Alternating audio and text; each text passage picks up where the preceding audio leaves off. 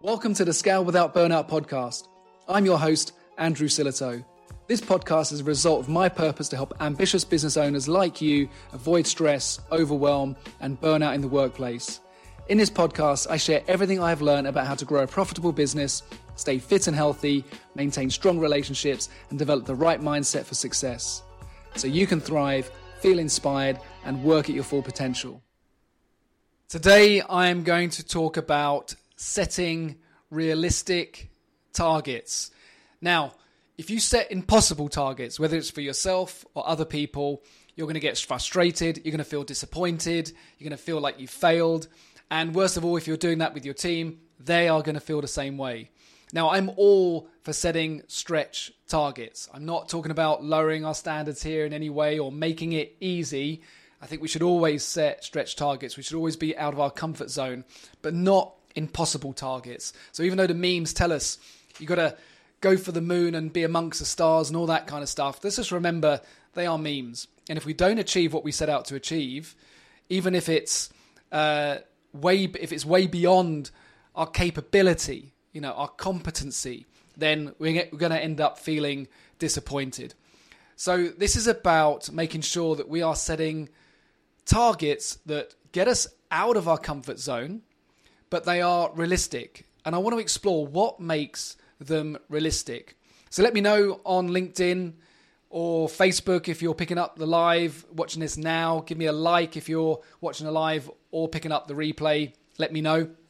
And of course, you can always subscribe to the YouTube channel and iTunes to pick up the replays as well. So let's talk about these, these targets.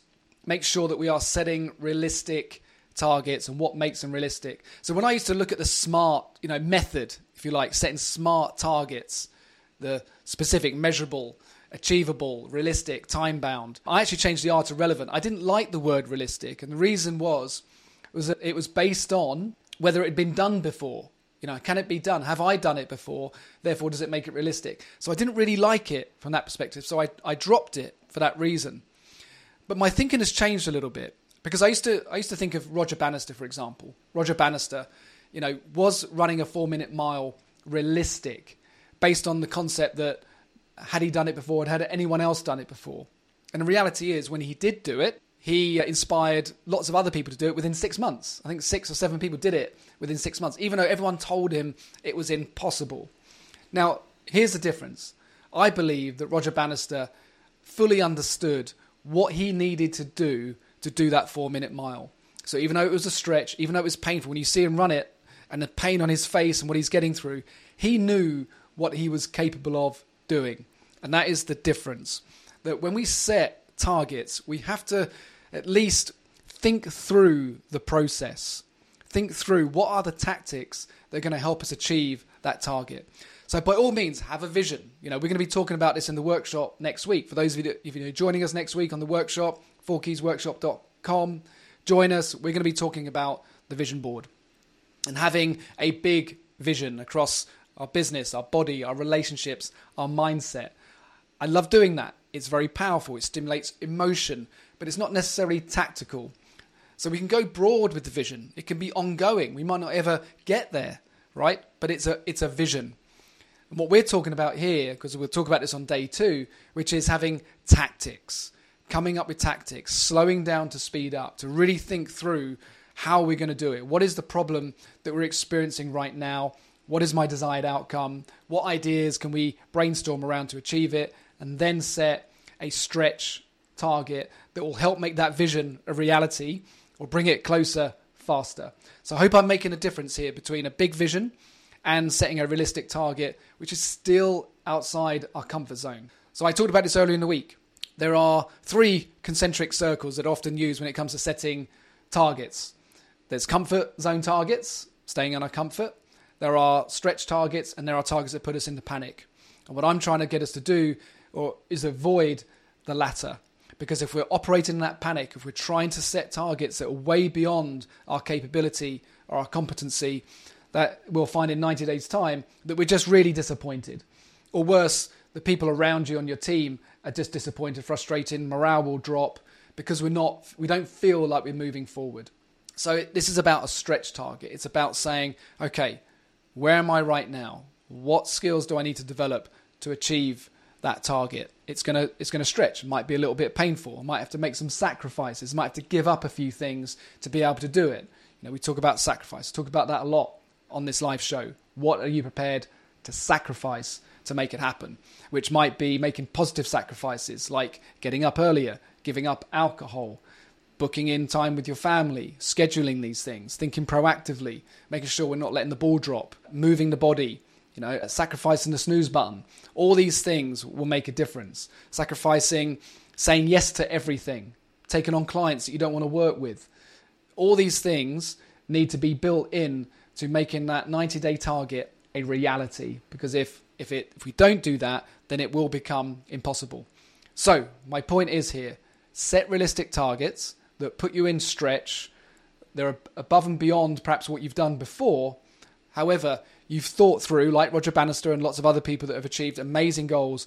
They haven't just winged it. They, he didn't just wake up one day and think, I'm going to run for a mile in four minutes today. He didn't. He trained, he practiced, he looked at every detail, he worked it through, and then on the day, he pushed himself to do it. And that's what we have to do in life, in work, in our body, you know, not pushing ourselves too far. And I've got a brilliant question actually for Mark Bracknell, which I'm going to share in a minute around training and what can lead to overwhelm and burnout because it's a brilliant question that I want to touch on. So, welcome, JP. Good to see you on here. David Saint Uh, is on here. Good to see you, Saint. David St. Martin, should I say. In the past, he says, in the past, I've often had poorly defined new goals that quickly fell by the wayside. That happened because they were the wrong targets, right wrong targets or poorly defined to begin with. Yeah, and that's the key, isn't it? And so there are four to five steps that we take, and we're going to be going deep into this on the workshop on Tuesday when we look at 90 day targets. And that is what is the single biggest challenge you're facing right now? Where are you right now? And by the way, it's related to your big vision. So you've got to have the vision board first. You've got to have a direction, a purpose. What's the single biggest challenge right now that would stop that vision from happening? Then ask yourself, what's the desired outcome? Where would you like to be in 90 days that will move you towards that vision? faster. Then, with your team, you brainstorm, you mastermind, you come up with ideas, you think it through, you slow it down. And that's why having a coach or a, a group of people around you is so powerful because they help you get outside your head and come up with ideas, ideas that you would never have thought, of. And then the fourth step is choose the best option and implement it and make sure you, you, you execute and you're all in for 90 days.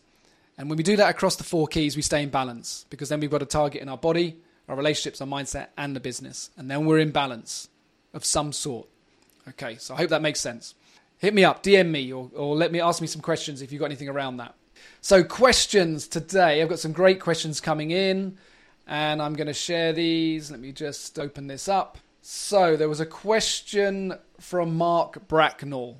Top guy, loves his training. And if you don't know Mark, reach out to him. He's got an amazing company. Reach out, connect with him. He says, Can you work out too much? He says, I train six days a week and often think I take it too far, but it helps my mindset. So tough, it's a tough balance. Okay, so let's just work through that. First of all, the answer to your question is yes. You can absolutely train too much. I've done that overtrained, still in the mindset of high performance, you know, thinking I'm still playing for Great Britain where I'm able to rest and recharge all the time, or, you know, playing professionally in the States where, you know, we're playing games once or twice a week and then resting and practicing and so on. But I still have that mindset. Also, you know, when we get into our 40s, there's some kind of glitch in human nature. And that glitch is that we have more stamina. We have more stamina so we can push ourselves more in the gym. We can really go for it. So you might go for a run sometimes and think, you know what, I could really push this. I could go a little bit further. Or in the gym, you think, you know what, I could do another set. For some reason, we increase stamina. But the glitch is that our recovery is slower. So we can push ourselves harder, but our recovery is slower. So as we get into our 40s, we need to be mindful of that. But anybody can overtrain. You can start to develop a catabolic effect, you know, where the muscles start to, it's like they're working in reverse, or we're not getting enough food into the body, protein, glucose to, to recharge. We are overtraining. We become what I call a couch potato, or Mark Sisson calls a couch potato athlete. My brother was one of those who go out and do 180 miles on a bike and then just wipe out, right? So he would be resting. But we've got kids, we've got families, friends, work, teams to lead, we need to have energy in the tank. So whatever you put in the gym, we have to think about okay, I can't go all in on gym. I can't be that person that leaves it all out there in the gym. You know, that kind of CrossFit mentality. You're just going to leave it all in the gym and come back tomorrow. And the deceiving thing is, is the endorphins. You remember, endorphins is like a, a natural morphine to help the body recover and feel good because you're in so much pain, but it feels good, right? So that that feeling kind of makes us want to do it again, and that's the danger. And that's when we start going to reverse mode experiencing a catabolic effect. We should not be training more than three times a week uh, or four times a week. Strength training twice a week, some heavy lifting, some body weight. HIIT session once a week, every 10 days, maybe. Otherwise, you destroy your body, particularly over the long run. Injuries, you know, if you're doing, but I love burpees, but it messes with the hip and so on. So, anyway, the answer to your question is you can overtrain. I think I made my, my point there. There were a couple of other questions, mistakes I'd made yeah, over overtraining is my biggest uh, thing there, Mark. You asked what what makes what have I neglected with my well being, and it's been doing too much, feeling guilty when I don't train. How was how has your definition of success changed over the years? It's all about legacy. So it's a great question, Mark. How's how's my definition of success? It's not about the Range Rover, the big house, etc., etc. It's about my legacy, how I raise my children, how I continue to develop and be a better version of myself, look after my health, slow it down, play the long game. Getting off the toilet by myself at age 90, that is a definition of success. So keep doing the squats. And Jonathan Taylor, I believe, an uh, S3, so kind of where I was for a while. He says, Yes, I had a, this is an insight. He says, Yes, I had a situation where I, I staffed up too quick and everything got quite stressful. I managed it with Wednesday lunchtime personal training session it worked well. So just incorporating that Wednesday session, that personal time, which is kind of what Mark was saying. You know, it's good for the mindset, but we can take it too far. So great questions, and I really appreciate your insights. I'm just checking if I missed another question here because I think someone else had one. Let me just have a look. I think Anna Amber Goff. She said, no, that was yesterday. No, I'm good. I'm good. I'm good. All right. We've got so many questions. Thank you so much for the, the questions, insights. I'll just drop them in every day. I'm going to go back to LinkedIn and just respond to some of the comments. JP, I think the short term followed by massive action is the key. All the in the context of that vision and purpose and long term plan and targets. Absolutely. So we can make it broad and massive, right? But then we just go through that process of what are the tactics? How are we going to do it? Let, what's the problem? Where are the gaps? And then we can make it realistic that way. David Gifford is saying, How important is self recognition of goals, targets, and not falling into the trap of letting others or maybe external factors drive these for you? What a brilliant question, David. I think we have to ask ourselves the question, David, if, if we are if other people have an agenda for us to do go bigger and further, then is that because it's coming from a good place? So is it moving us out of our comfort zone? So if we're in our comfort zone and people are looking, and you know you're in a comfort zone, but people are looking, going, you've got more than that, then great. If you're stretched already and people are trying to drive you into panic, and you, then we have to take some control back. We have to manage expectations. If we are driven by external factors, as in recognition, I got to push myself way above and beyond. You know, I want to get stronger, bigger, so I look ripped. I want to make more money. I want to hit more targets because I want people to love me for it then that is a saboteur, right? It's the hyperachiever saboteur. Check out the book by Shirzad Chamine. It's a brilliant book, Positive Intelligence. It talks about nine saboteurs, and the hyperachiever, who's the majority of people I work with, are it's a saboteur. It gets in their way because they're so driven by external recognition that it trips them up. It stresses them out.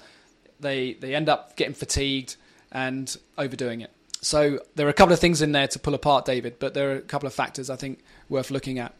And then uh, great to see you, Mark Bracknell. Thanks for the question and absolutely no problem there with the info. So hit me up if you've got any questions.